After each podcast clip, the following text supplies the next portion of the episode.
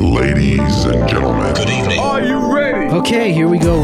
You're listening to the Deal Room Podcast. Join us as we bring you the inside scoop on business sales and acquisitions. Get across trends in the area and hear the industry's best recount their real life tips, traps, and experiences. Now, here's your host, Joanna Oakey.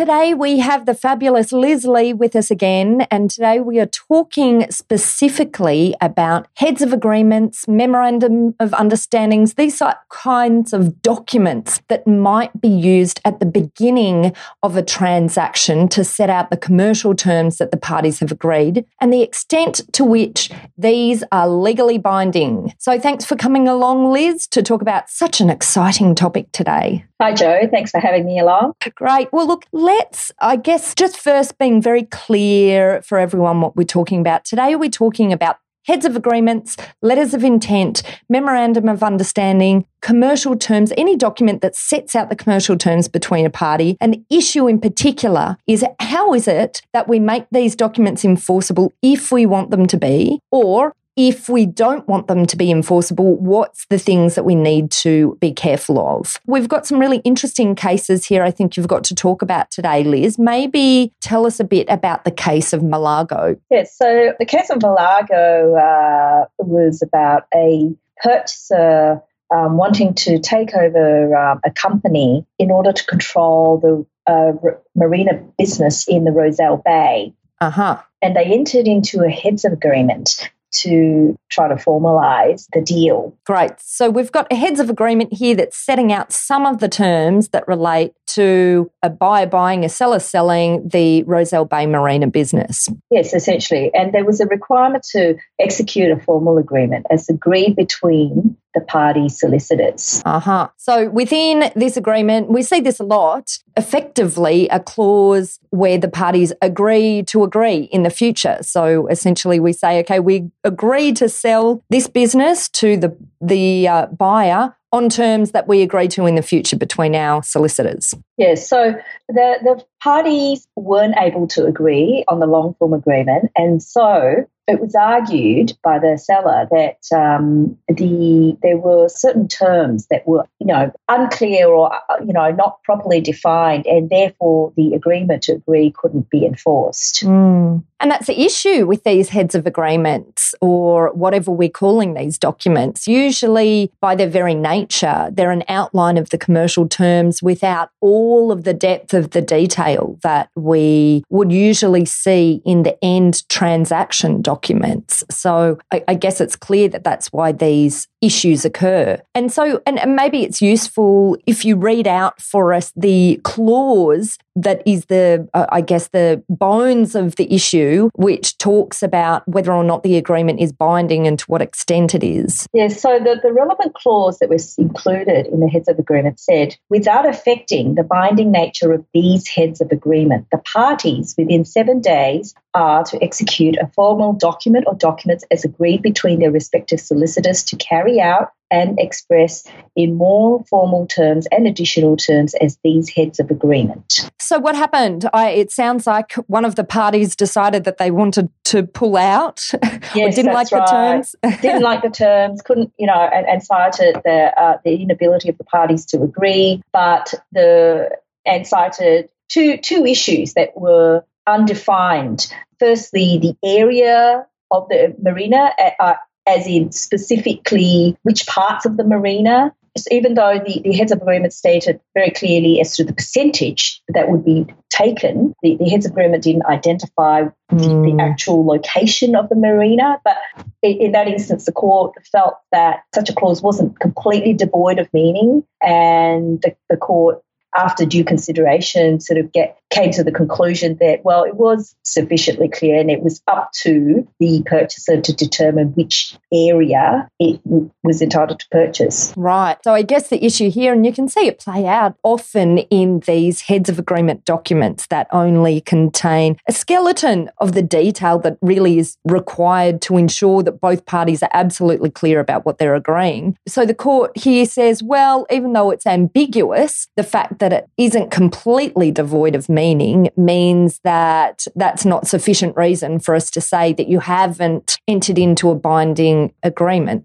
Yes, that's correct. And even though income, as referred to in the his agreement, was not sufficiently defined, the court resolved it by looking at the surrounding circumstances and the background of the party's knowledge of how the business operates in, in that industry and, and, gave it meaning. Mm. And so uh, I always find this an interesting sort of issue when a court is left to come to a, its own conclusion about the meaning of an ambiguous clause. Often it's very hard to predict what the outcome will be. Obviously, both parties get to court in the first place because they both think that they have a chance of their interpretation being the succeeding interpretation. But of course, we don't know what a court will decide at the end of the day. So that's the mm-hmm. real risk with having a lack yes. of detail and ambiguous clauses Yes.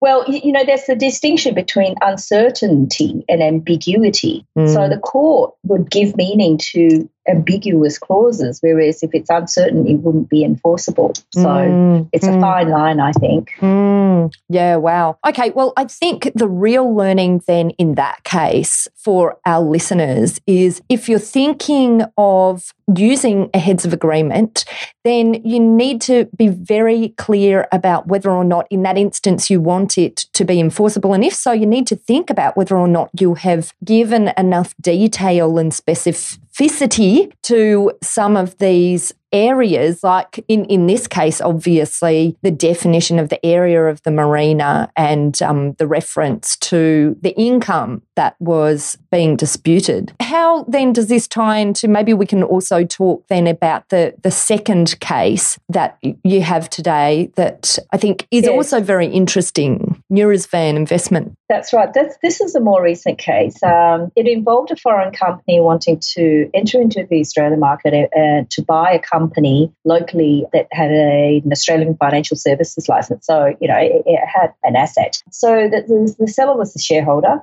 And between the seller and the buyer, they entered into a heads of agreement and for, for the foreign entity to, to buy into the Australian market. And after nine months of negotiation of that heads of agreement, the negotiations fell through. So the, the heads of agreement, you know, specified what the purchase price would be, but notwithstanding, the court in that case did not enforce the heads of agreement as, as a binding agreement. Mm, so here we have two parties agreeing to buy and sell a, um, a business based in Australia and there's a heads of agreement, but then and then they negotiate for nine months about the terms and it falls over at the end. And why did it fall over, Liz? I always like to know why these things fell over. Who wanted to pull out and why? Yes, it, it turned out that the seller in the end felt that it could get more, you know, more, more money out of right. the deal, and and um, after my nine months, decided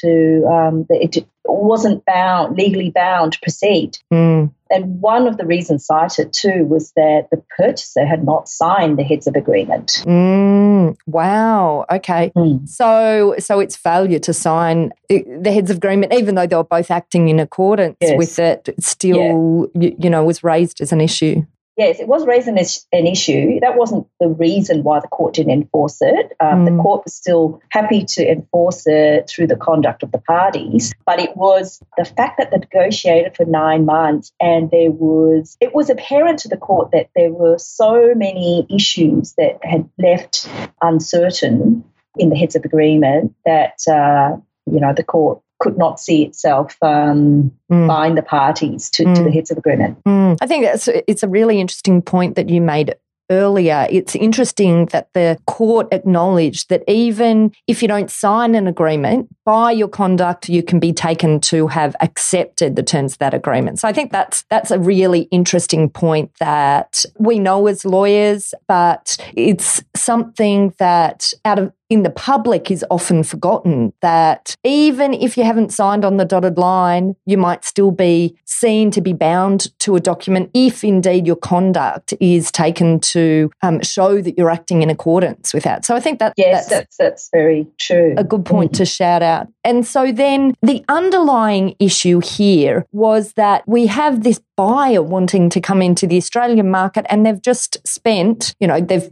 probably if they've had good advice given to them, done some proper due diligence. So they've spent money on doing due diligence and mm. going through this process of nine months of negotiation. And at the end That's of it, right. they're left with a seller decides they want more money and walks away. How frustrating. Yes, yes that's right. And and one of the reasons, you know, the court concluded that it was merely an agreement to agree was that it, it you know, looked at the the language that was used within the heads of agreement. You know, in the recitals, um, there was reference to the parties wishing or intending to enter into a share purchase agreement. The reference to when the transaction would complete was reference to the completion as provided for under the share purchase agreement. That sort of all pointed towards the heads of agreement not being a binding agreement on its own. And, mm. and so I think care needs to be taken if parties wish for that heads of agreement to be a binding document. It needs to have sufficient substance in itself to be enforced as an agreement in itself. Mm. Well, I think this sort of leads on really well to what the action points are then for anyone here who is considering entering into a, a document like a heads of agreement memorandum of understanding letter of intent into the future. Because one of the important things that we haven't mentioned, but I think is particularly important to also mention, is that the often people say to me, well, a heads of agreement or a memorandum of understanding isn't a binding document. But the point is, it doesn't matter what you call the document. What matters is whether or not the elements within that document comprise a contract and an obligation that's enforceable on both parties from a legal perspective. And if you're using wording within these agreements that satisfies the criteria of a contract enforceability, which is offer and acceptance and consideration and an intention to be bound, then then no matter what you call the document, it can potentially be enforceable. So Yes, correct. So let's talk here then about what the takeaways are for anyone who's entering into these types of documents if they do or don't want it to be enforceable. So if we want something to be enforceable, what would, should we be doing? So have clear words as to the enforceable nature of that document and not only state that it's legally enforceable, but you've got to have elements within it that support the enforceability of that document. You can't have clauses that link it to a different document that is yet to be agreed. Mm, yeah. Yeah, absolutely. And so here we're talking about, I guess, keeping the document simple, clear, but also having enough information within it that it can stand on its own in terms of enabling enforceability of the elements that you want to be enforceable. Because sometimes in these documents, we don't intend for the whole document to be enforceable. Sometimes we just intend for parts of it to be enforceable. That's true. Sometimes parties are very, uh, I suppose, careful about protecting their confidential information, making sure that you know they have an exclusive period to negotiate the deal. So provisions such as confidentiality and exclusivity can sometimes be made clear that they are provisions that are enforceable within the heads of agreement. Mm, absolutely. And then I so I guess then the next question for people is if they're using these sorts of documents, you know, do they want to make the deal that they're talking about enforceable or not? And are they prepared to accept the risk that goes with that? Which is if you make, if you or you attempt to make a document that relates to a deal where you intend to have the further details of the deal described later on or agreed to later on, are you happy to be bound to that deal, even if you don't have those extra details to enter now? I guess this is always the tension between making an enforceable document relating to a future deal versus only making elements of it enforceable. Yes, that's very uh, well said, Joanna, because in a typical transaction for sale and purchase of business, you know, that there are sometimes quite complex issues regarding risks and that need to be dealt with, such as what warranties are going to be given by mm. the vendor and what remedies the purchaser has should there be breaches of warranties. And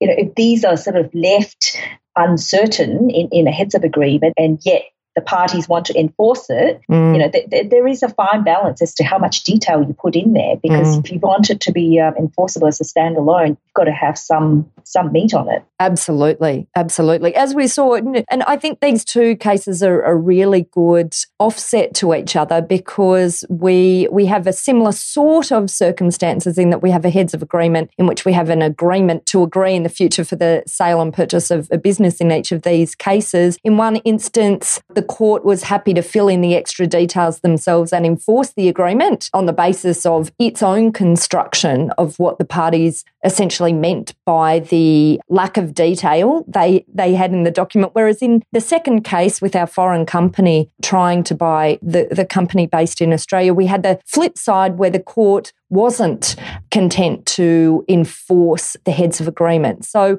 we have mm-hmm. courts in this instance taking different views, and it just shows how difficult this area is and the importance of getting the right advice and understanding what you're doing when you're creating these documents, I think. Yes, agreed. Because one of the issues is, you know, quite often uh, you might have parties thinking that heads of agreements are not the time when they need to involve a solicitor because they're, you know, really setting out the commercial terms. So I guess that's that's another thing to bear in mind, isn't it, for organisations to be aware of when they're creating a risk element and need to make sure they've crossed off that legal advice component. Mm-hmm, mm-hmm. And, and often Yes, I agree. You know, often um, users of this type of document might think that, well, this is not legally binding, so it doesn't matter what I put in it. But, you know, you might inadvertently put in something and get the mm. parties to sign a document that might be enforceable too. Yeah.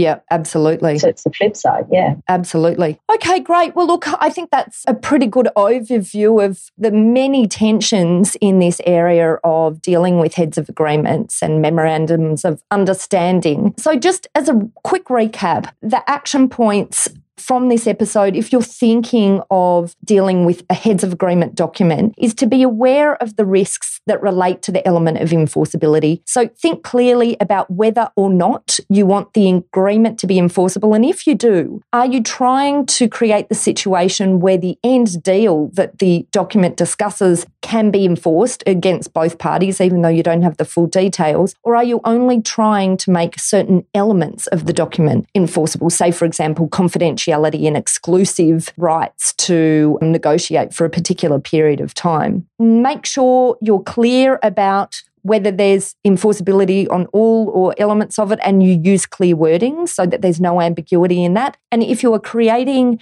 an enforceable document that requires later detail to be added, just be aware of the risk of creating that situation for yourself if indeed you are not able to agree on those further details later on down the line. Great. All right. Wonderful. So if you'd like more information about this topic, please head over to our website at talkinglaw.com through that website, you'll also be able to download a transcript of this podcast episode if you'd like to read it in more detail. You'll also there be able to find details of how to contact our lawyers at Aspect Legal if you'd like help with any of the items we covered today. And finally, if you enjoyed what you heard today, please pop over to iTunes and leave us a review. Thanks for coming on board, Liz. We look forward to having you again on the next one. Thanks for having me, Joanna. And thanks again to you, the listener, for listening in. Ladies and gentlemen. That will conclude this evening's entertainment. Thanks for listening to the Deal Room Podcast. To find out more about this episode and other episodes in the series, check out the show notes or head over to our website at thedealroompodcast.com.au.